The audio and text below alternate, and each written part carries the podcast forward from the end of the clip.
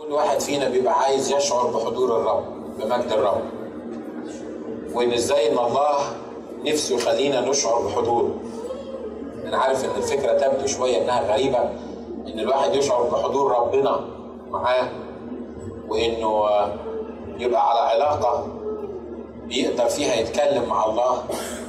والناس لما بنقول لهم كده مرات كتيرة بيتهمونا بالجنون. ليه؟ يقول لك يعني إيه؟ إزاي تتكلم مع ربنا يعني؟ يعني في حد بيتكلم مع ربنا في حد يقدر يوصل لربنا. وبعدين لما تتكلم مع ربنا يقول لك وكمان ربنا بيجاوبك وكمان بيقول لك مش عارف إيه. وأول ما تقول ربنا قال لي الحكاية دي صدقوني مش مش ناس عاديين. يعني ممكن تلاقي حد من ال... من الناس الكبار المهمين يقول لك ممكن تفهمني بالظبط إزاي ربنا بيكلمك؟ ممكن تفهمني ربنا بيكلم الإنسان إزاي؟ في معظم الأوقات الحقيقة ما تقدرش تفهمه ربنا بيكلمك إزاي. ليه؟ لأن دي حاجة بينك وبينه وكل واحد فينا ليه طريقة الرب بيكلمه بيها وبيتكلم معاه بيها. لكن متهيألي في يوم من الأيام تقريبا كل واحد موجود قدامي سمع ربنا بيقول له حاجة. مش كده؟ وما كانش خدها يعني دراماتيكالي كده حاجة كبيرة. لكن سمع ربنا بيقول له حاجة. لما بيقعد يصلي بيحس إنه بيتكلم مع واحد بيسمع. وإلا يبقى مفيش داعي إن هو يصلي لو أنا النهارده ربنا لا بيسمع ولا بيتكلم يبقى إيه اللي يخليني أقعد أصلي؟ أصلي ليه؟ أقول له إيه؟ لو ربنا بيسمع بس ما بيتكلمش كانت حاجة تغيظ مش كده؟ تخيل معايا إنك أنت قاعد مع واحد بيسمع بس لكن ما بيتكلمش ولا بالإشارات يعني. حاجة تنفع مش كده؟ ليه؟ لأنه المفروض إن في في في موضوع بنحكوا فيه فالله إله غير صامت بيتكلم. عايز يظهر مجده. في العهد القديم كان بيظهر مجده بأشياء ملموسة محسوسة. كان بيظهر حضوره ومجده مثلا بسحاب وبدخان. الكتاب يقول لما الرب دعا موسى إن هو ياخد الشريعة وياخد الوصايا العشر منه الكتاب بيقول إن الجبل كان بيدخن. الاحتياج الأساسي بتاع الإنسان زي ما قلنا المرة اللي فاتت إن الإنسان قلبه عبارة عن مثلث. لو اتحط جواه أي حاجة تاني أي حاجة تاني لو حطيت جواه الكرة الأرضية بكل غناها بكل اللي فيها بكل المجد اللي فيها هيفضل برضه الكورنرز بتاعه المثلث فاضية. مش كده؟ عشان كده معروف إن العين ما بتمتليش إلا من التراب. ما بتمتليش العين ما بتشبعش من النظر ومن الاشتهاء مهما كانت الأمور. لكن الفكرة هي إن الله خلق الإنسان صممه عشان يشتغل بروح الله ما كانش حضور الله ومجد الله يحل في الإنسان لا يمكن الإنسان ده حتى لو كان أحسن قسيس على الأرض لا يمكن يعيش صح ليه؟ لأنه اتخلق الإنسان عشان يشعر بحضور الله، عشان يتعامل مع الله، علشان يشعر إن الله ده كائن حقيقي قدامه بيسمع وبيتحرك وبيجاوب. أمين؟ عشان كده لما بنقع في مشكلة مرات كتيرة بن بن بنضرب يمين وشمال ليه؟ لأن الحضور اللي إحنا بنتكلم عليه مش موجود. اللي كان سلام ناجي، كم واحد فينا محتاج حضور الرب ده؟ كل الناس محتاجة حضور الرب مش كده؟ لكن الناس عايزة إن الرب ده تحطه على الرف عندنا رف حلو كده في البيت تحط عليه الرب والحاجات الروحية دي تحط عليهم كده الحاجات دي أول ما تحتاجه تروح منزله من الرف وتكلمه. الكلام ده ينفع مع آلهة العهد القديم مع الأصنام. الكتاب بيقول إنه لما يونان كان موجود في المركب وابتدت الأمواج تهيج. كل اللي معاه في المركب عملوا إيه؟ اقرأ كده الكلام ده في سفر يونان يقول لك طلعوا الآلهة بتاعتهم وقعدوا يكلموها. أنت مش حاسس؟ أنت مش شايف إن إحنا في المركب؟ تخيل واحد ماسك الهه في إيده وبيقول له ما تعمل حاجة ما توقف الريح بتاعت المركب أنت بتضحك. ليه؟ لأنك مش قادر تصدق. عارف ليه؟ لأنك اختبرت الإله الحي. لكن لو ما اختبرتش الإله الحي كنت هتطلع الإله من جيبك وتفضل تتكلم معاه وتقول له ما أنت لازم تنقذنا لازم تعمل حاجة. أمال إحنا بنعبدك ليه؟ الكتاب بيقول أيضا في في في الحادثة بتاعت إيليا لما كان عايز يعرف أنبياء البعل هيعملوا إيه بالظبط. يقول إن هم قعدوا يصرخوا للبعل لغايه نص النهار. قعدوا مثلا أربع ساعات خمس ساعات يصرخوا للبعل. والبعل ده كان إله بيعملوا له ساريه وبيذبحوا عنده ذبائح. كان حتة صنم يعني معمول من خشب كان شيك جدا كده موجود أو من حجارة. وكانوا عمالين يتقطعوا قدامه ويقولوا له يا بعل أجبنا ده إحنا واقعين في مشكلة كبيرة جدا. لو أنت ما أجبتناش هتحصل مصيبة. وايليا لأنه اختبر الإله الحي. قاعد حاطط رجل على رجل ويقول لهم إيه؟ صرخوا كمان ارفعوا صوتكم.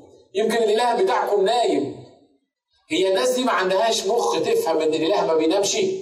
الإله اللي ينام ده ويسيب الكون يخبط في بعض ده يبقى إله. ينفع إن هو يبقى إله. لكن لأن الكتاب زي ما بيقول أظلم ذهنهم الغبي. فكانوا بيعملوا إيه؟ كانوا بيصدقوه. أقل واحد كان يتصدق في الموقف ده ليا لأنه ده العدو بتاعي. فتخيل العدو بتاعي لما يقول لي إيه؟ يعني زعق يمكن الاله يكون مسافر. حاجة تضحك مش كده؟ لكن 400 واحد من أنبياء البعل وعايز أقول لكم حاجة أنبياء البعل دول كانوا يهود. يعني كانوا عايشين من, الإسرائيليين اللي موجودين. بالظبط كان عندهم الأفيلابيلتي إن هم يتعاملوا مع الله الحي زي الناس التانيين. لكن الناس دول صدقوا وكانوا بيتقطعوا بالسيوف عشان البعل يجاوب لكن جاوب البعل يجاوب منين؟ لما أنا اللي عامله لما أنا اللي نحته لما ودانه دي أنا اللي نحتها أنا اللي عملتها له فالإله اللي أنا عملت له الودان بتاعه دول أكلمه يسمعني مستحيل مش كده؟ لكن الكتاب بيقول إن إيليا قال إيه؟ قال بتاع خمس ست سبع ثمان كلمات قال يا رب عشان الناس دي تعرف إن أنا نبيك وتعرف إن في إله حي الكتاب بيقول فنزلت نار من السماء وأكلت الذبيحة والحجارة والمية وكل حاجة. وهنا بقي واضح الإله الحي الحقيقي من الصنم اللي ما بيسمعش واللي عاملينه لنفسنا. طب ده الإله ده رائع جدا. إحنا عايزين الإله ده. ما هو الإله ده يعني افيلبل الإله ده في متناول يدك. بس عايز أقول لك حاجة الإله ده ليه شروط. الإله ده عشان تحس فيه بالمنظر ده ده ليه شروط لازم أنت تفهمها وتعملها. أول شرط إحنا المرة اللي فاتت قلناه إن هما مجد الرب ظهر في بيت الرب إمتى؟ لما أدخلوا التابوت في مكان. والتابوت قلنا بيشير لشخص المسيح. وحياتي لا يمكن يظهر فيها المجد إلا إذا كان المسيح في حياتي في مكانه المسيح ما ينفعش يتحط على الرف وفي الزنقه أشده من على الرف وأقول له اتحرك اعمل حاجة. وصدقني من حلاوته برضه بيتحرك وبيعمل وبيجاوب. وبعد ما يخلص الموضوع وتفك الزنقة خلاص أنا زمان كلنا كأطفال يمكن بيحصل معاكم ولا بلاش أنا بس كان بيحصل معايا. ما كنت مثلا في إعدادية ولا بتاع ولا في أولى سنه أقول له رب خلصني بس من الامتحان ده. أنا عايز أنجح يا رب والصيف ده كله أنا مش هسيب الكنيسة. ده أنا هبقى بتاعك وهصلي يا رب وهروح كل الاجتماعات وهعمل وهسوي. حد فيكم كان بيعمل كده زيي؟ غالبا يعني. في ناس رفعت إيديها يعني. في ناس أنا كنت عايش برضه في القرن العشرين يعني. وبعد ما تظهر النتيجة صلى وصام لاجل أمر كان يطلبه. ولما قضي الأمر لا صلى فخلصت أنت محتاجه فين؟ نحطه على الرف تاني. لما بابا يكون متنرفز مثلا وقرر إن هو يضربني علقه أروح أجيب المسيح بتاعي من على الرف واقول له معروف اقف معايا وخلي بابا يهدى وخلي بابا ينسى موضوع العلقة ده. وأنا هبقى يعني 100% وبعد بابا ما ينسى الموضوع نحط تاني المسيح على الرف. ما ينفعش. الفكرة إن الله مش قاعد عشان يخلصنا من زنقات ده الله قاعد علشان يكون الشخص اللي أنا بحبه وهو بيحبني ونتكلم سوا ونتعاشر سوا ونفضل ناخد وندي في كل ظروفنا وفي أمور حياتنا يا جماعة. إحنا حياتنا ما بتبقاش مستقيمة لأن إحنا مش قادرين نفهم الحقيقة دي. الله في محبته الإله الرائع العظيم اللي الكتاب بيقول إن لا تسع السماء ولا سماء السماوات. عايز عايز هو اللي عايز إنه يعمل علاقة معايا وإنه يبقى فيه جسر بيني وبينه وأقعد أتكلم معاه وأحكي له مشاكلي وأحكي له اللي بيحصل معايا. وبرضه لما يكون معايا حاجة حلوة أحكيها له. جربت تعمل كده مع حد بتحبه؟ تبص تلاقي الوقت أربع ساعات خمس ساعات ست ساعات أسبوع اتنين. قاعد يقول لك أنا مش عارف الوقت ده فات إزاي. معقول إحنا قاعدين مع بعض لمدة سبع أيام في المؤتمر ولا في ال... لا ليه؟ لأن في عشرة بيننا وبين بعض. وده اللي الرب عايز يعمله في حياتنا. يا جماعة أنا دايما بقول الكلام ده. الرب ما خلقناش علشان يعذبنا في الأرض المقرفة دي اللي إحنا عايشين فيها. الرب مش قصده يضغط علينا بحيث إن مشاكلنا هي اللي تحني ظهرنا. وعلاقاتنا والناس اللي دمهم تقيل اللي بنتعامل معاهم والأخ فلان اللي كل ما تقرب منه يعمل لك مشكلة ويهب فيك واللي مش عارف الاحتياج المعين اللي مش عارف. الحياة ما تستاهلش. الدنيا ما تستاهلش إنك تعيش فيها بالطريقة دي. لكن أنا لما قعدت أفكر قلت مش ممكن يكون الله خلقني عشان أفضل طول عمري قرفان حد يوافقني على الكلام ده يا جماعة؟ الله ما خلقنيش عشان عشان يركبني الهموم. الله ما خلقنيش عشان أبقى طول النهار أنا زهقان من نفسي وعايز أقطع هدومي مش عارف أتصرف إزاي. لو كان الله خلقني علشان كده معرفش أقول عليه إيه. لكن اللي أنا عارفه إن هو ما خلقنيش عشان كده. ده مش بس ما خلقنيش علشان ما بقاش في المستوى ده. الله خلقني عشان أستمتع بيه ويستمتع بيا واستمتع بحياتي واستمتع باللي حواليا. الله خلقني عشان هو في ذهنه إنه يخليني أستمتع. عايز تفهم الحقيقة دي بص ليك ولابنك. مش ممكن يكون أبويا خلقني أنا عارف إن أبويا الارضي يمكن حتى ما كانش عارف إنه خلقني هي جت كده. يعني بعد تسع شهور لقيوا ناجي نازل. ما ما, ما يعني ما فكرتش في الموضوع يعني لكن الفكرة الأساسية هي مش ممكن أبويا يكون بيقرر يصمم إنه يعمل ناجي علشان يطلع عينه. مش كده؟ مش ممكن أبويا اللي, اللي, اللي جابني في الأرض لما أكون أنا في زنقة معينة أو أكون في موقف معين هو يبقى سعيد. إحنا مرات بنتخيل ربنا بالمنظر ده. يبقى سعيد إنه شايف ناجي مزنوق وشايف ناجي تعبان ومحتاج وما عندوش يدفع مش عارف مين وما عندوش يجيب مش عارف إيه وقاعد كده يعني قاعد باصص له كده وهو يعني حاسس إنه يعني اتفلق. أنا جبت لك وخلاص ورميتك لا لا الكلام ده ممكن عندنا في بلادنا لما الواحد بيجيب أنا اعرف واحد بيقول لي ما أعرفش عدد إخواتي. عددهم كبير جدا. فعشان كده يعني ممكن ي... واحد فيهم يسقط لكن يسوع بص للناس دول وقال لهم عصفورين يباعان والخمسة يعني في واحد اللي بنسميه على إيه؟ فوق البيعة. فوق البيعة يعني. يعني لو اشتريت بفلس واحد تاخد عصفورين. لو اشتريت بفلسين تاخد خمسة. قال لهم عارف اللي ملوش ثمن ده؟ اللي انت خدته على البيعة من الراجل ده؟ لا يسقط إلا بإذن أبيكم. أبوكم عارف إن هو ده اللي بيأكله وعارف إن هو بيعتني بيه وعارف إن هو بيمشيه. أهو اللي ملوش ثمن ده في الحياة اللي مش عارف يظبط نفسه في الحياة. أنا وأنتوا أيام ما كنا في الخطية اللي الواحد فينا مرات كان بيبقى قرفان من نفسه أبوه السماوي ما بيعرفش منه. ده مفتاح الحياة السعيدة. ده مفتاح إيه؟ عايز عايز تعيش سعيد اتعامل مع الرب كأبوك اللي بيحبك. وارميها عليه يا أخي. أنت زعلان ليه؟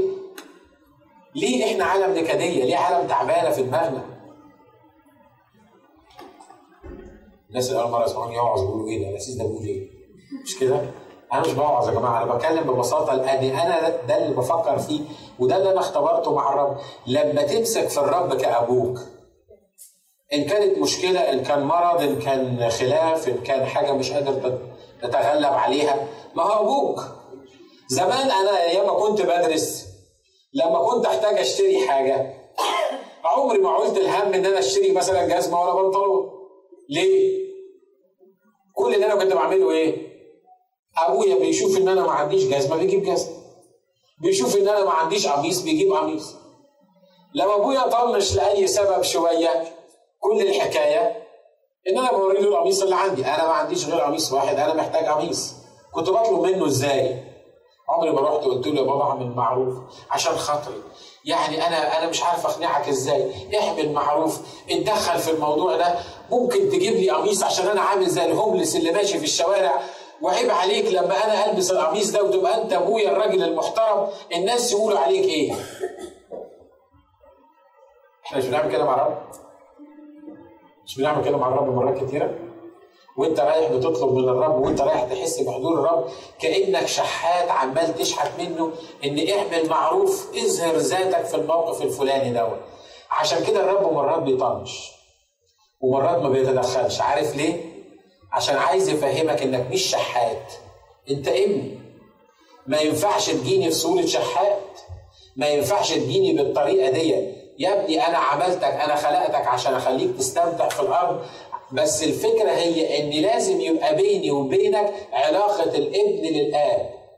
لو ما حصلش كده عمرك ما هتستمتع بخيرات أبوك. مش كده؟ الابن الضال راح لأبوه قال له إيه؟ اعطني ما يصيبني من المال.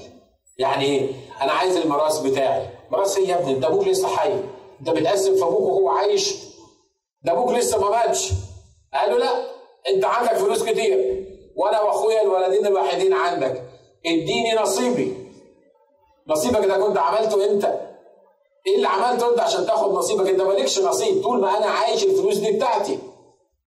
يا سلام على بجاحة الإنسان. إحنا إحنا برضه مرات كتيرة بنبقى بجحيم مع الرب مش كده؟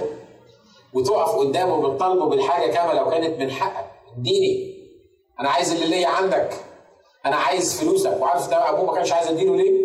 لأن أبوه كان عارف هو هيعمل بيهم إيه.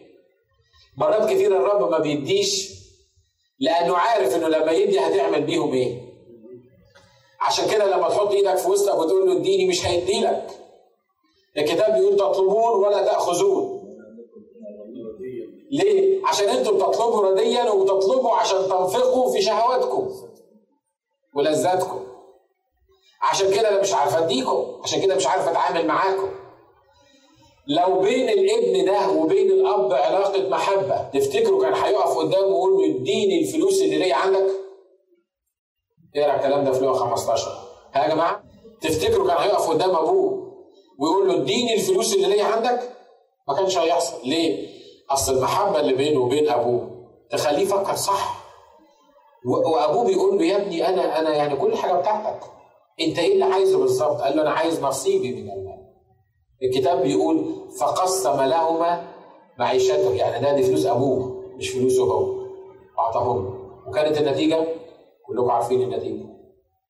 إنه تعب وخد الفلوس وصرفها واشتهى أن يملأ بطنه من الخرنوب الذي كانت الخنازير تأكله. وبعدين لما رجع إلى عقله قال إيه؟ آه. كم من أجير لأبي يفضل عنه الخبز. تخيلوا معايا صدقني يا حبيبي مرات ربنا يرميني ويرميك في زريبة الخنازير. ليه؟ أصل دي طبيعتنا بصراحة. إحنا ما نعرفش نتعامل إلا مع الخنازير والحيوانات. لأن الطبيعة الجسدية النفسية اللي جوانا ما تعرفش تتعامل إلا مع الأرضيات والحاجات الساخطة. فيروح حطك في زريبة الخنازير وتلاقي نفسك مش قادر تشبع مش قادر تملى بطنك من الشر اللي الخنازير بتعمله. في ناس ما تقدرش تملى بطنها من الشر حتى. وبعد كده يجي الروح القدس يقول لك ها لما كنت عند أبوك كنت محترم وقاعد في بيت غني وناس كانوا بيخدموه كم من أجير لأبي يفضل عنه الخبز. يعني إيه؟ يعني بيأكل ويشبع ويشبع ويشبع ويشيل كمان الأكل بتاعه في الثلاجه طب وأنا؟ أنا مرمي بين الخنازير مش قادر أملى بطني من الخرنوب اللي بتاكله الخنازير. في حاجة عملها الابن ده. قال إيه؟ أقوم وأرجع إلى أبي. أنا عايز الحضور بتاع أبويا هتقول له إيه؟ الأول كان يقول لك أنا أروح لأبويا أقول له إديني الفلوس. إديني حل لي المشكلة دي. أنا عايزك تعمل معايا الموضوع الفلاني ده. مش أنت أبويا؟ من حقي عليك إنك أنت تعمل كده. لكن المرة دي قال وهو راجع قال إيه؟ أقوم وأرجع إلى أبي. وأقول له أخطأت إلى السماء وقدامك. أنا غلطت مرات كتير الرب بيبقى عايز يسمع منك الكلمة دي. أنا غلطت أنا غلطت وكلنا بنغلط يا جماعة مش كده؟ وكلنا ممكن نغلط. وكلنا هنغلط. أمين ربنا يحمينا من الغلط لكن ممكن ممكن بسهولة. اقوم وأرجع إلى أبي وأقول له أخطأت إلى السماء وقدامك ولست مستحقا أن أدعى لك ابنا. ده أنت من كام شهر كنت واقف قدامي مش بتقول لي أنا ابنك؟ بتقول لي اديني الفلوس بتاعتي اللي عندك وانت عارف انك مالكش فلوس عندي وركبك العظمة والكبرياء وخدت اللي مش من حقك. لكن النهارده لما ابتدى يفكر قال لا أنا مش محتاج منه حاجة أنا محتاج بس أكون موجود في الحضور بتاعه إنه يكون في البيت بتاعه. أنا هقول له إن أنا أخطأت إلى السماء وقدامك ولست مستحقا أن أدعى لك ابنا. عارف عايز تشغلني عندك أنا مستعد أشتغل زي واحد من خدامينك لما يجي بالاتيتيود ده لما يفكر بالطريقة دي تفتكر أبوه يشغله واحد من خدامينه؟ مش الكتاب بيقول إن كلنا عبيد الله مش كده؟ هو السيد وإحنا العبيد لكن يسوع يقول إيه؟ لا أعود أسميكم عبيد فيما بعد بل إيه؟ يا أخي ده انت ده أنا لو عبد عند يسوع ده أنا ده شيل جذبته فوق دماغي على رأي المثل. هو حد يطول ان هو يبقى عبد عند يسوع. لكن لما ترجع ليسوع بال attitude ده يقول لك لا لا لا لا. ده كويس إن أنت عندك ال attitude ده. لكن أنا مش هعاملك كعبد. أنا هعاملك كإبن. هعاملك كواحد محب. لو خدتوا بالكم إن هو لما رجع قال له يا أبي أخطأت إلى السماء وقدامك ولست مستحقا أن أقول عليك ابنك ما كملش. لما تقرأ القصة في لوقا 15 هو قال كده اقوم وارجع إلى أبي وأقول له واخطات إلى السماء وقدامك ولست مستحقا أن أقول عليك ابنا اجعلني كأحد اجراك اجعلني كواحد من خدامينك لكن الكتاب بيقول الحتة الأخرانية دي الابن ما قالهاش تفتكر ليه؟ لما لقى أبوه بيجري عليه ومسكه وباسه وقبله وحضنه بريحته بتاعت الخنازير بالميموريز القديمة بالهرت اللي عملها لأبوه. لكن ليه أبوه ما بيفكرش في كل ده؟ كل اللي بيفكر فيه كأنه بيقول له بس بس اقعد ساكت اقعد ساكت. أنا مش عايز أسمع منك تاني. دي اللحظة اللي أنا عايز أعلن فيها إن أنا وأنت بقينا واحد إن حضوري بالنسبة لك بقي مهم جدا. أنا مش عايزك تقول لي إن أنا عايزك أكون كواحد من خدامينك. أنت ابني. ويقول للناس اللي حواليه إيه؟ لأن ابني هذا كان ميت وكان ضالا فولد ليه؟ اصله حتى لو هو ما بيبصليش كأبوه أنا ببص له كابن. وده اللي الرب عايز يعمله معانا يا جماعة. ده اللي الرب عايز يعلن بيه حضوره الالهي لازم يسوع يبقى في مكانه. مكان يسوع هو إيه؟ الأب. ليس إلا. ليس أكثر ولا أقل. هو السيد هو ملك الملوك هو اللي يقول فيكون يأمر فيصير. هو اللي الكتاب بيقول إن ذابت الجبال مثل الشمع أمامه. أيوه هو كده. لكن لما تسأله أنت عايز مني إيه يقول لك أنا عايز علاقة بيني وبينك. أنا عايزك تحطني في مكاني عشان أقدر أتعامل معاك. تخيل معايا لو أنا ابويا راجل كبر شوية في السن وأنا عندي بيت سبع أوض. رحت حاطط أبويا في أوضة وقفلت عليه. أنا بجيب له الأكل وبلبسه بكل حاجة بعملها معاه. بس هو في أوضة لوحده وأنا عايش حياتي. تفتكر حتى لو حطيت أبوك في قصر هيرضى بالموضوع ده؟ ليه؟ لأنه عايز فيلوشيب عايز ياخد ويدي معاك عايز يتكلم معاك. لما تتعلم من ابنك إزاي تتعامل معاه وإزاي تشعره إنك أب تقدر تعرف بالظبط إيه معنى إن الله أبوك. في عيال تجيب العصبي؟ كتير. هو في عيال ما جابش العصبي؟ ده قليلين قوي. العيال مرات يجننوك يخلوك بتلف حوالين نفسك وعايز بس تمسكهم مع إنك أبوهم يعني وتخنقهم من كتر اللي بيعملوا. أهو كتير. موجودين. لكن لو خدت بالك عمرك ما بتضرب ابنك عشان تكسره. مش كده؟ مش كده برضه يا جماعة؟ عارف الراعي ده اللي عنده خمسين ولا مئة خروف بيقعد يرعى فيهم؟ عمرنا ما بنشوف راعي مسك عصاية وضرب بيها واحد من الخرفان لأنه قرر النهاردة الخروف ده غيظني أنا قررت أكسر رجله. يحصل كده؟ ما ينفعش راعي. ما يشتغلش راعي. ما يتعبش نفسه.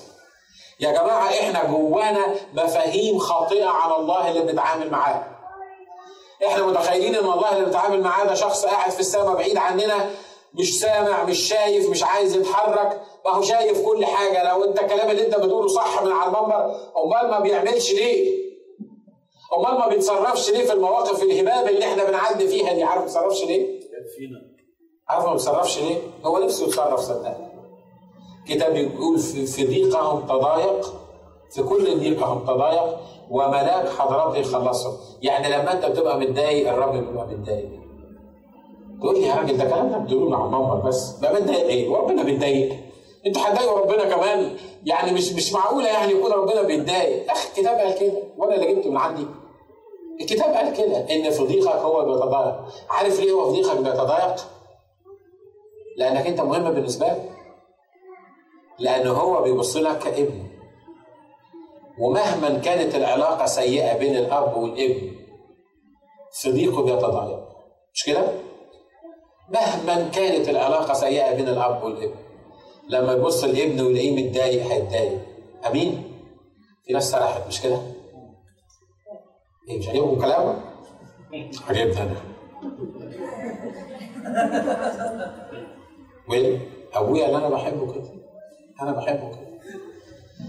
الكتاب بيقول إمتى يعلن حضور الرب؟ لما يسوع يبقى في مكانه. لما تعطي يسوع المجد اللائق بيه. لما تعطي يسوع الفرصة إنه يتصرف معاك. لما تعطي يسوع الفرصة إن هو يبقى حي وبيعمل حاجة واضحة في حياتك. مش حاجة أنا أقدر عليها دي أنا أعملها دي شوف يا رب إحنا ممكن يعني إحنا مش عايزين نتعبك إحنا عايزينك في الحاجات في المصايب الكبيرة بس. أنت خليك مستريح الحاجات الصغيرة دي أنا أعرف أحلها. لكن الحاجات الكبيرة اللي قفلت معانا ما إحنا مضطرين لك. إحنا عايزينك تفتكر ده. يسعد الأب لما ابنه كده يقول له إيه؟ لا لا بص هقول لك حاجة. مرات عندي يعمل الحكاية دي. أبقى ماسك شنطة تقيلة أنا مثلا مطلعها. يقول لي إيه؟ Dad I wanna help you أقول له طب هتعمل يقول لي خليني أشيلها؟ يا حبيبي مش هتقدر تشيلها عشان دي يقول لي no أنا هقدر أشيلها. يا حبيبي مش هتقدر. في الآخر خالص عارف أنا بعمل إيه؟ بسيبها لك. لو حد بص عليا من بره أقول يا سلام ده الراجل ده مفتري بشكل. شوف مشيل الواد الصغير الشنطة الكبيرة دي. ما أنا قلت له ما تشيلهاش. ما أنا قلت له ما عرفتش أقنعه. أنا حاولت فيه أفهمه إن الشنطة تقيلة مش هتعرف تنقلها ولا خطوة.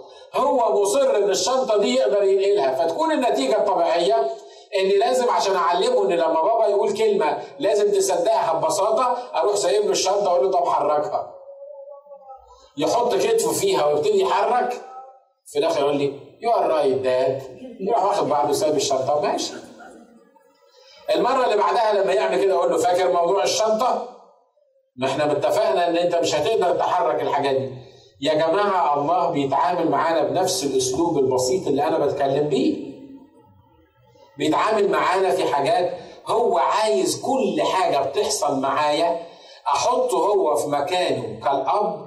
واتناقش معاه واتكلم معاه واحكي معاه واشرح الأمور قدامه واسيبه هو كالاب يتصرف في حياتي. دي مسؤوليته لازم يعمل كده. مش أنا اللي غصبته عليها المسؤولية دي لكن هو اللي ألزم نفسه بالمسؤولية دي. متهيألي ما حدش فينا وهو كان صغير قرر إن هو يلزم أبوه بإن هو يبقى مسؤول عنه كطفل. مش كده؟ حدش.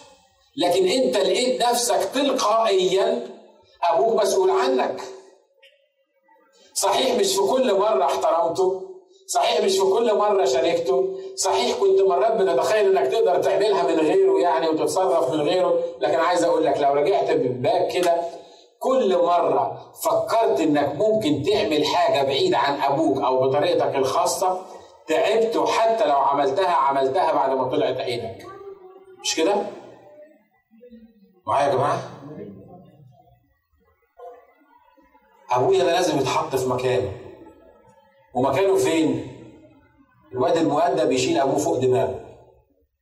تقول لي ده ده أبويا ده صعب قوي ده ده ده أبويا ده نكدي ده أنا لو حطيته فوق دماغي هي هيكسر لي رقبتي الكتاب قال اكرم أباك. درس مدارس الأحد نظام مدارس الأحد. اكرم أباك وأمك. دي الوصية اللي هي إيه؟ بوعد. لك عم الراجل ده مبسوط بالله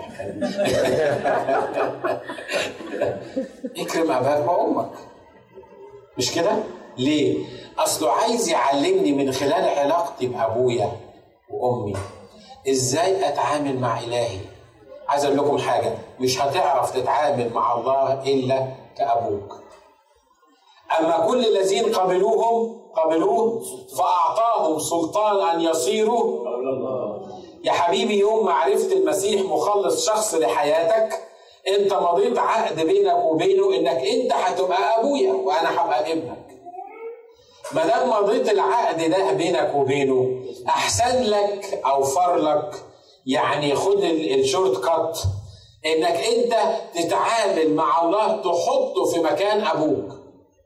حد طايل يا جماعة إحنا هنعمل زي الجماعة اللي كانوا الأصنام بتاعتهم وكل واحد بيكلمها حد طايل إن أبوه يبقى ملك الملوك ورب الأرباب. تخيل معايا لو الملك حسين ولا صدام حسين ولا حد قرر يتبناك من الناس دول. ده بلاش البناك يعني حد شغلك عنده مدير الفراشين بتوعه. تحس إن أنت يعني اشتغلت اشتغلت في الديوان الملكي. مش كده؟ النهارده الدعوة المقدمة من كتر ما هي كبيرة من كتر ما هي عظيمة ومن كتر ما هي بسيطة الناس مش قادرة تصدقها. النهارده الدعوة اللي عايز يقولها الرب إن أنا عايز أتعامل معاك كأبوك لما تطلع من المكان دون أنت لازم تبقى فاهم إن أنا أبوك وأنت ابني. ولو ما كنتش تحطني في المكان ده مش ممكن هتشوف حضوري ومش ممكن هتشوف إيدي بتشتغل. حد يقول آمين؟ آمين صدقوني الكلام اللي أنا بقوله ده يسواله بتاع مش عارف كام مليون مش كده برضه؟ ليه؟ ده النهارده دي دعوة عشان انت تحس ان الله أبوك ولما تحس ان الله أبوك تحس تحس إيه معنى عواطف الاب لما تقعد تصلي مش هيفرق ان انت تقعد تصلي وانت واقف وانت مربع ايديك وانت حاطط ايديك لفوق تحت مش هتفرق معاك ليه؟ لأن أنا ما بروحش أصلي لأبويا وأنا يعني واقف انتباه بقول له أنا. بابا أنا بتكلم معاك عشان الموضوع الفلاني عايزك تعمله مش كده؟ لكن لأنه أبويا أنا حاسس إن في أي وقت أقدر أكلمه بأي طريقة. خلي بالكم ده ما يلغيش احترامه لأنه لأنه أبويا ليه احترام كامل 100% جواه بس أنا اصل بحبه وهو بيحبني. في علاقة بينا إحنا بنقعد نحكي مع بعض.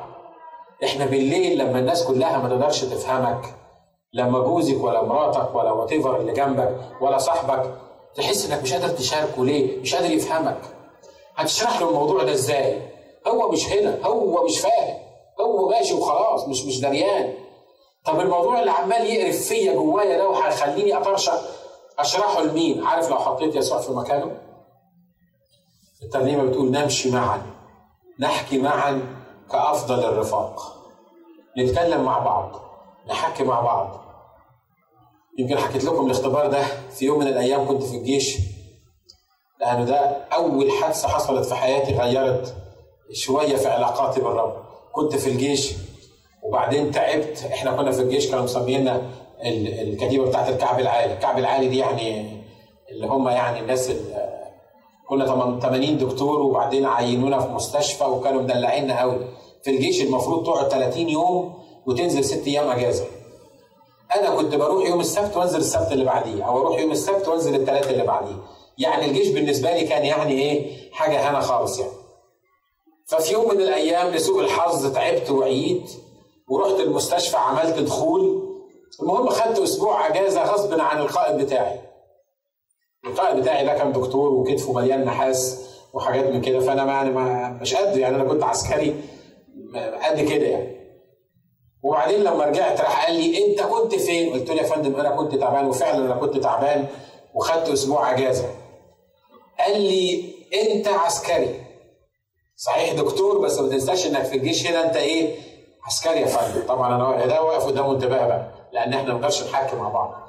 وده اللي كتفه مليان نحاس قال لي وأنا العميد لو عربية خبطتك بره الكلمة الوحيدة اللي مسموحة لك إنك تقولها لما العربية تخبطك تقول لهم ودوني للدكتور عبد الحميد وأنا أتصرف فيك مش تاخد أسبوع من ورايا تقنعه إزاي بقى الدكتور عبد الحميد ده؟ إن أنا كنت عيان وما كنتش قادر أجي. ويل وطبعا الدكتور عبد الحميد عنده سلطان يعمل اللي هو عايزه وفي منتهى البساطة قال لي أنت محبوس شهر. ومحبوس شهر دي معناها مش سجن يعني مش هخش السجن. معناها إن أنا هقعد في المعسكر ما انزلش أجازة لمدة شهر. هي الحقيقة دي ما كانتش حبسه ليه؟ لأن المفروض أنا عسكري والمفروض إن كل 30 يوم أنزل ست أيام.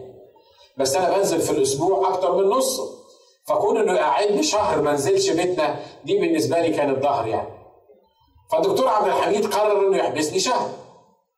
خلاص لازم آخد الشهر دي ما فيهاش فصال يعني ما ما ما يغركمش يعني الطول والعرض ما بتفرقش معاهم في في العملية. قعدت وبعدين جه المساعد بتاعه راح قال لي إيه؟ قال لي أنا عارفك ما بتكذبش أنت كنت فعلا عيان؟ قلت له صدقني كنت عيان. قال لي يعني كنت واخد الأسبوع ده أنا كنت عيان؟ قلت له صدقني كنت عيان. قال لي طب أنا هقول لك حاجة. الدكتور عبد الحميد بيجي يومين ونص وبينزل بقى الأسبوع في البيت. فأنا عايزك في اليومين ونص اللي يكون فيهم الدكتور عبد الحميد تبقى أنت موجود هنا. وأول ما الدكتور عبد الحميد ينزل مع السلامة أنت انزل روح اعمل اللي أنت عايزه بس تجيني قبل هو ما يجي. عجبتني الحكاية دي. في الشهر ده نزلت أجازة أكتر من أي أجازة تاني نزلتها لأن الدكتور عبد الحميد ده راجل عميد كان بيقعد يعني حاجة بسيطة وبعد كده بينزل. المهم بعد الشهر ده جه الدكتور عبد الحميد وصدق نفسه إن أنا ما نزلتش الشهر ده. فبعت لي واحد ظابط يقول له هات ناجي. فجه الظابط قال لي كلم الدكتور عبد الحميد. هو طبعا قال لي كلم الدكتور عبد الحميد.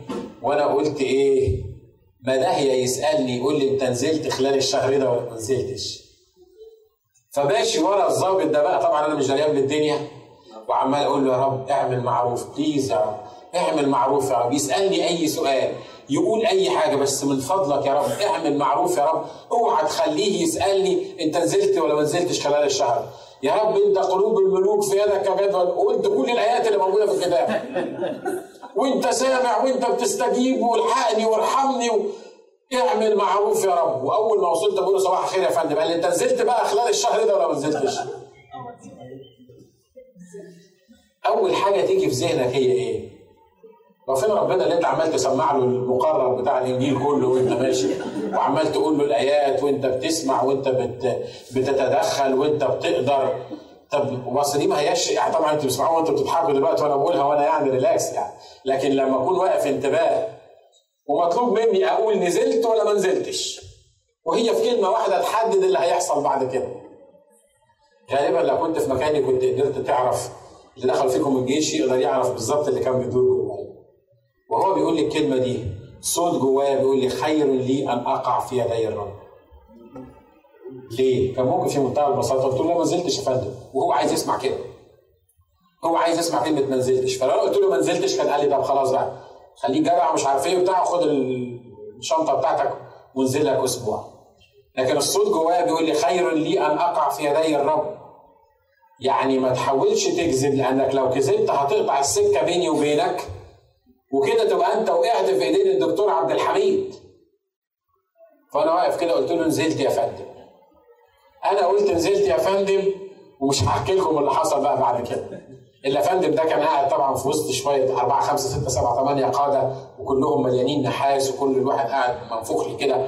وطبعا أنا بالنسبة لهم عسكري ولسه متخرج من كلية عندي 23 سنة ولا 24 سنة. أنا قلت نزلت يا فندم وده قال لي مين اللي نزلك؟ الدكتور محمد. انت ومحمد هتتسجنوا لما يجي. وراح نازل فيا. انصراف. طبعا ليك أنك تتخيل لون قفايا وهو بيقول لي انصراف. أنا طبعا عطيت ظهري ومشيت. وكل الهم اللي في الدنيا ابتدى يركبني. قلت له يا رب. يعني مش انت مش أنت يا رب بتتدخل في المواقف دي؟ ما قدرتش يا رب تخليه ينسى السؤال ده. هو مين الأقوى يا رب؟ أنت ولا عبد الحميد؟ مين اللي بيتحكم في لسان التاني؟ أنت ولا هو؟ ليه سبتني في الموقف ده؟ وتلموا حواليا زمايلي. طبعا أنت لما تتزنق زنقة زي كده تبص تلاقي إبليس بعت لك ناس متطوعين يزودوا لك الطينة بله كمان. واحد يقول لي يعني خلاص يا عمي عامل لي مسيحي قديس مش قادر تكذب. أنت كنت قلت له بس ده أنا ما نزلتش وكنت نزلت أسبوع أجازة. يا أخي كنت قلت إن أنا ما نزلتش وبعد كده قلت ربنا سامحني. وكان ربنا غفر لك الخطية دي. يجي واحد تاني يقول لي بقى ده معروف الراجل اللي نزلك؟ نزلك وبعد كده انت النهارده جاي بتشتكيه هتحبسه. وابتدى إبليس يملى دماغي بالحاجات دي ابتدى ضغطي يعلى. ليه؟ لأن أنا مش عارف إيه اللي هيحصل بعد كده. وعايز أقول لكم حاجة إن بعدها بيومين كان في مؤتمر أنا اللي عامله وأنا القائد بتاعه. فلازم أكون موجود تحت أي بند حتى لو هربت من الجيش. فطبعا ما فيش مؤتمرات بقى في اللحظة دي إلا في ده مستني شهر تاني. سجن ومش عارف إيه اللي هيحصل أنا والدكتور اللي موجود. امام الله زي ما بحكي لكم كده. وبعدين افتكرت قلت الله هو أنا بتعامل مع ربنا ليه بالمنظر مش هو أبويا؟ وهو مسؤول عني؟ فرحت جاي كده حاطط إيديا تحت دماغي وأنا على السرير وقلت له بص إحنا نحكي مع بعض بقى. أنا كنت عيان مش أنت عارف إن أنا كنت عيان؟ ورحت المستشفى وقابلت الدكتور فلان وأنا كان عندي التهاب في الجيوب الأنفية وكان عندي صداع وما كنتش أقدر آجي. ولقيت نفسي بحكي معاه زي ما اكون هو ما كانش عارف إن أنا عيان ومش عارف إيه اللي حصل معايا وبعدين لما جيت الدكتور عبد الحميد زعق لي وبعدين حبسني لمدة شهر وبعدين أنا نزلت لأن الدكتور محمد نزلني. قصة مملة ها تقعد تسمع فيها. لكن ده أنا ما أنا فاضي بقى ومستني يعني مستني السجن ما ما, ما وريش حاجة. يعني قعدت أتكلم بتاع مثلا 40 دقيقة مع الرب أمام الرب زي ما بقول لكم بالحرف الواحد. فجأة الرب بيقول لي طب عايز إيه؟ الله هو ده موجود دلوقتي. ده بيسمع. لما انت موجود دلوقتي ما كنتش موجود من نص ساعة ليه؟ إيه اللي خلاك سبتني لما لما حصل الكلام ده كله؟ لما لما سبتني في الزنقة دي والصوت جوايا بيقول لي أنت عايز إيه؟ قلت له بص بقى يعني الجشع بتاع البني آدمين. قلت له عايز أقول لك حاجة. قلت له أنت أبويا. وأنا لو رحت اتحايلت على عبد الحميد ده هيعرفني أكتر. أنا ابن ملك الملوك ورب الأرباب. أنا ما أروحش لعبد الحميد أقول له حقك عليا ولا غلطان عبد الحميد اللي يجي يقول لي أنا منزلك اجازه أنا قلت كده إزاي؟ ما أعرفش. مش بقول لكم حسبتها. ومن كتر تعبي نمت. صحيت بعدها بثلاث ساعات. ما أنا محبوس. ما ورايش حاجة أعملها. ممنوع أخش المستشفى ولا أعالج حد. والدنيا بقى كانت يعني نسيم كده وحر. فرحت لابس البلطو بتاعي عادي زي ما بلبس عادي. وطلعت بره من الأوضة بتاعتي وبتمشى بين الجنائن الخضراء وجبت كرسي قعدت عليه. وبصيت لقيت الدكتور عبد الحميد جاي من بعيد. بيني وبينه تقريبا زي من هنا والبيانو. فأنا وقفت طبعا. فقرب مني وبعدين قال لي أنت مش ناوي تبقى راجل بقى وتسمع الكلام؟ كل اللي أنا قلته ماشي يا فندم. قال لي طب روح لم الشنطة بتاعتك وخد أسبوع إجازة.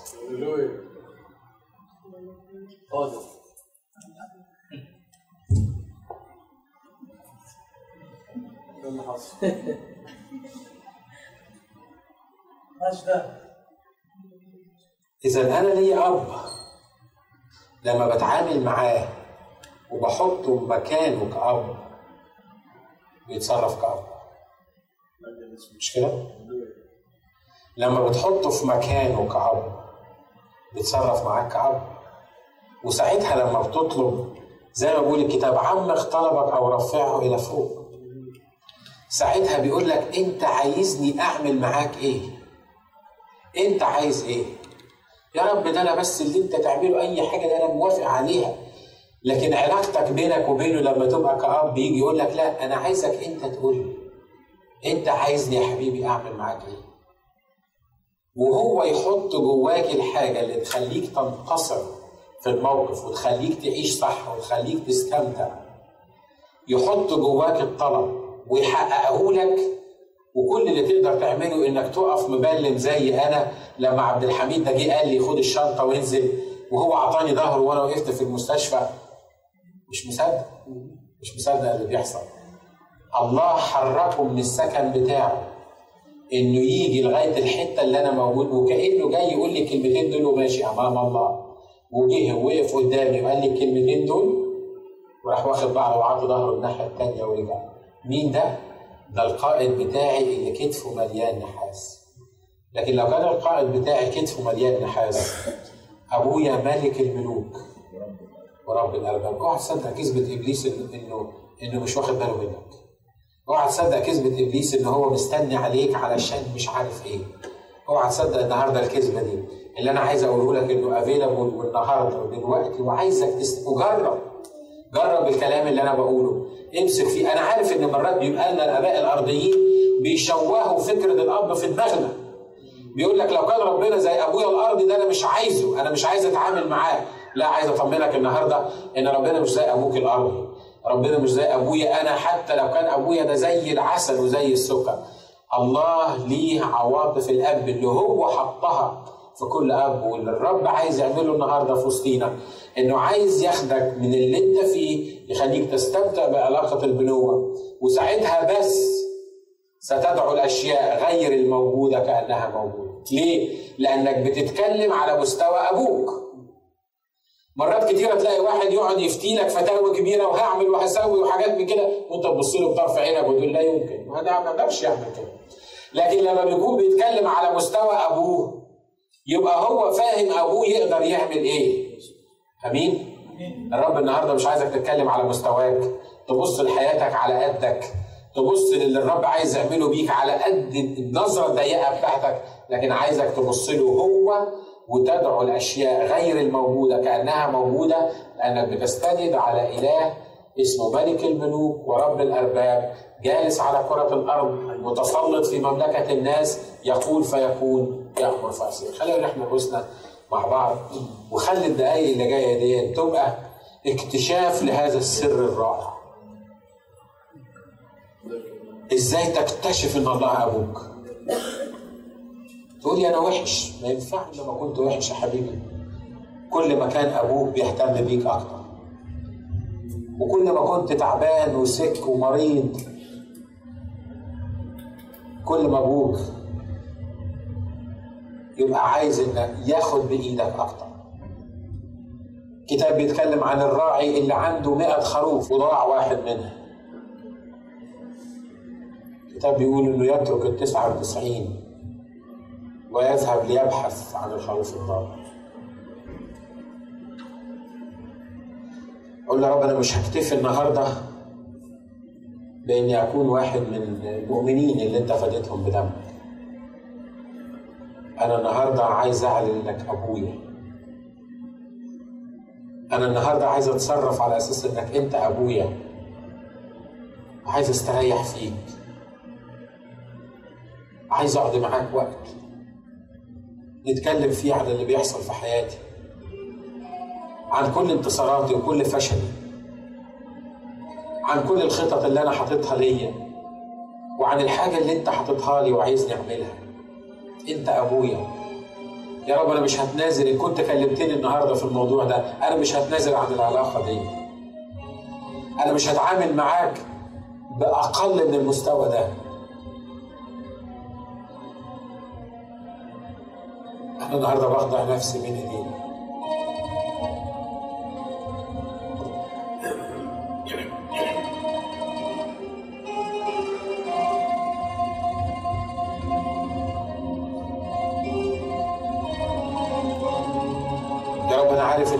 ان استاهلش إن أنا اكون ابنك أنا عارف إن حالتي ما تسمحليش إن أنا أقترب منك. أنا عارف اني إنسان نجس إنسان نجس.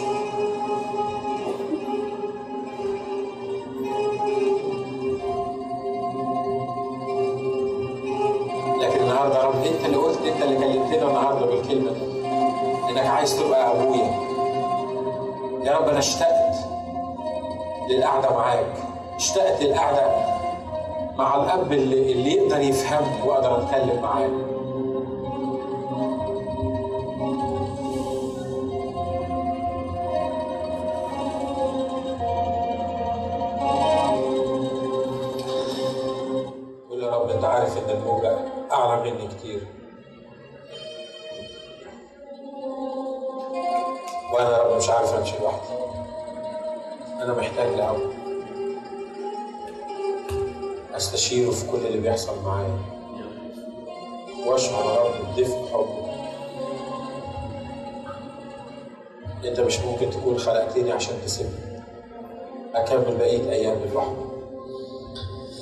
اشتقت الاب يا رب اقعد معاه وأتكلم معاه وأحكي معاه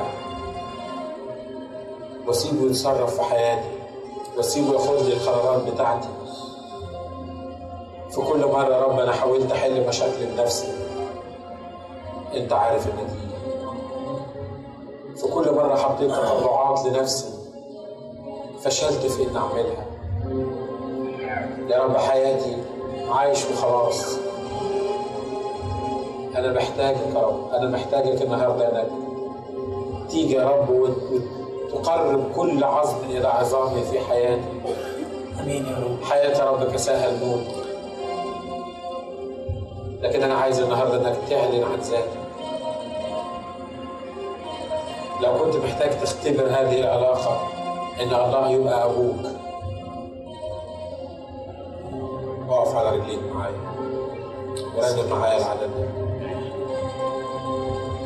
كنت محتاج علاقة جديدة النهارده مع الرب. مش كالأيام اللي فاتت. لكن أنت عايز إنك تختبر إيه معنى أدخلني الملك إلى حجابي وعلم فوقي محل كنت عايز تختبر النهارده الله الاب اللي بيهتم بيك وبيرعاك. قول يا رب أنا بقف قدامك النهارده اعلانا يا رب قدام السماء والأرض. إن عايز علاقتي بيك تتغير من النهارده من دلوقتي يا رب. آمين يا رب. وسامحني يا رب إن أنا ما خدتش بالي إنك أنت واقف بتقرأ على باب قلبي مرات كتيرة عشان تقعد معايا وتحكي معايا وتعيش معايا وتفرح فيا وأفرح معاك يا رب. سامحني يا رب لأن أنا عشت لوحدي قافل على نفسي يا رب. وكنت متخيل إن أنا أقدر أعمل كل حاجة بنفسي.